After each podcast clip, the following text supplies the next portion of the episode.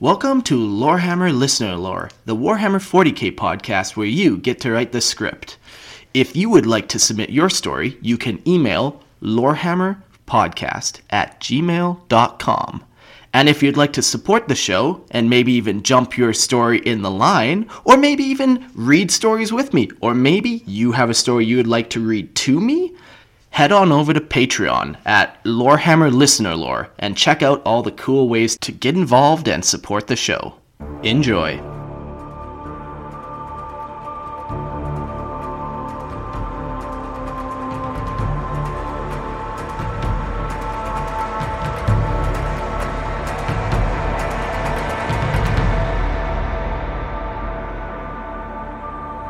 Hello and welcome to Lorehammer Listener Lore, the 40k podcast where you get to write the script.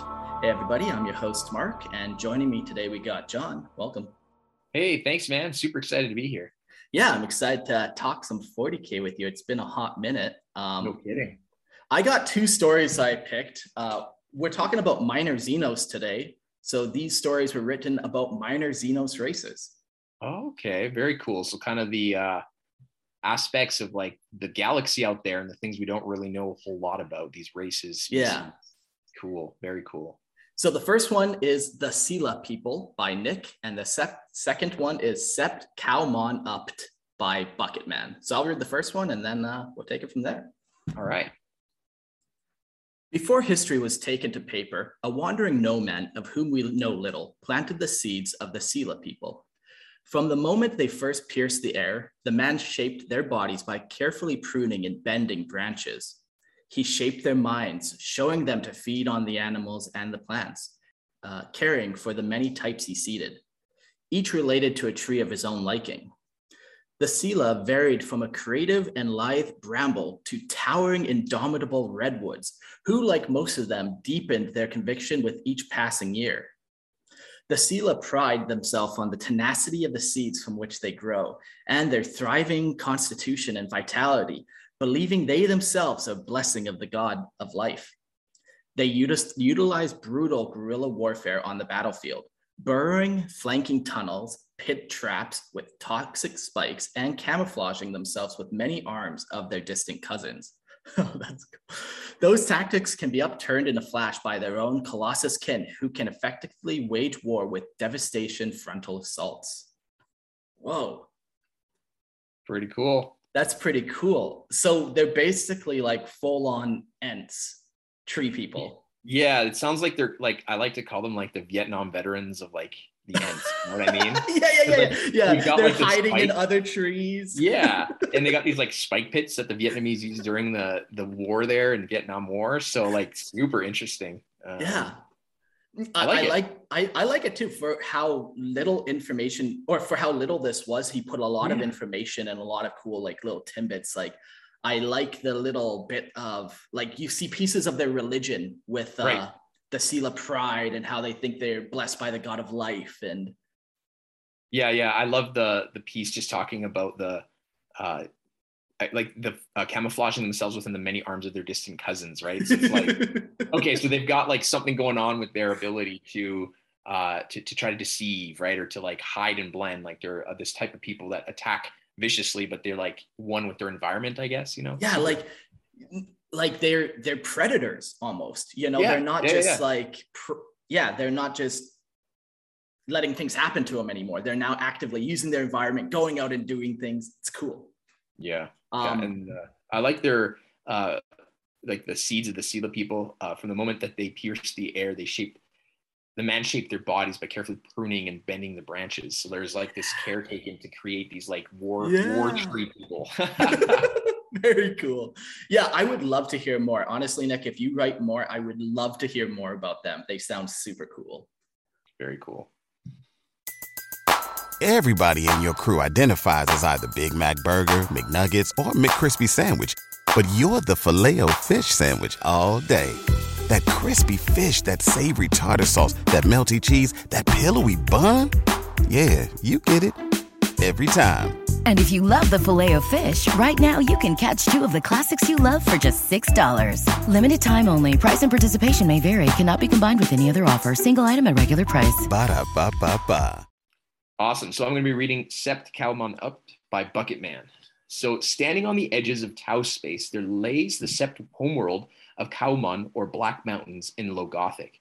Here laid a small race of primitive raptor-like birds named Karta that worshipped four gods. The Ordo Malus believes it chaos worship, or it is chaos worship, but the race lacks psykers, hence why ruin has yet to strike, but is still a very, very much a concern. The Karta folded to the greater good willingly, especially after the Tau crushed a kingdom that was attempting war on the Tau. Afterwards, the Tau Sept Viorla settled the planet and set up, set up training camps. These camps eventually adopted both Karta hunting and combat traditions and old Tau warrior traditions of hunting, so much so hunting became a part of training for the fire case or caste. Noteworthy, this sept is known for setting up ambushes, aggressive attacks, and complex strategies based on sound or are based around ambushes, dirty fighting, and crippling the enemy. In what is often marked as their first important battle for the city, Teresa of Solum, this sept sent uh, Gue'vesa spies in to weaken support for the guardsmen uh, months in advance, then attacked using a storm surge as bait as stealth suits. Breachers and crew flanked them, leading to a quick and brutal victory for the Kau'Mon'Upt sept. Cool. Awesome. Okay. That's a lot I- of information. yeah, another sweet Xenos race. So this one is raptor-like. Yeah. Karta. Karta.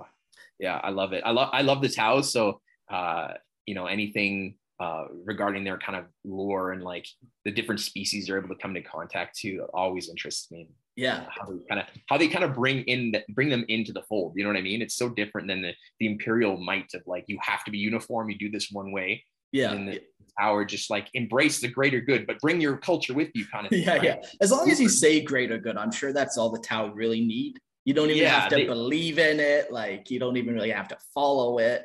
Totally. Um, yeah, yeah. It was cool. These guys, uh, they don't have psykers, and that's why they're like they're, Always uh, concerned. Yeah. They're like looking at the over their shoulder. Are we gonna die at any minute? Like yeah. These are these like a divine avatar of Tzeentch, these uh demon birds. Hard to say. I don't know. Fuck. But yeah, very cool.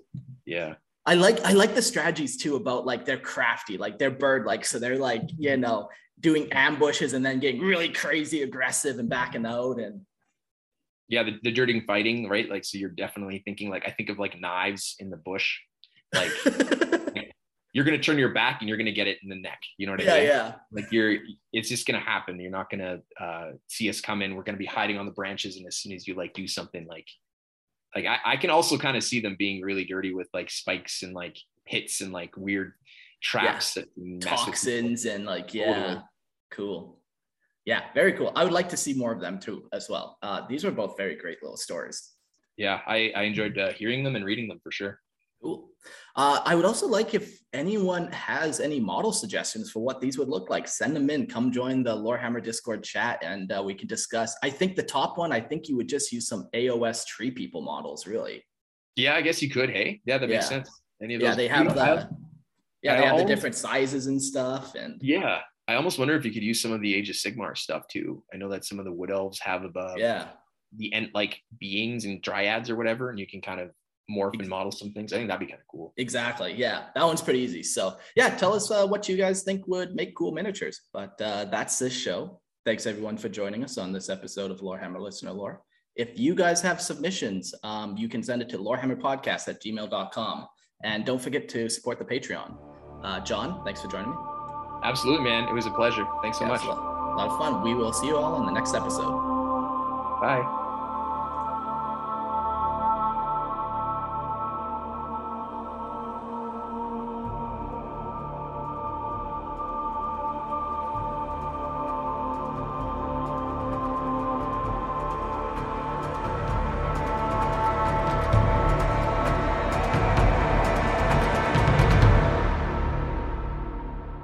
Thanks for listening.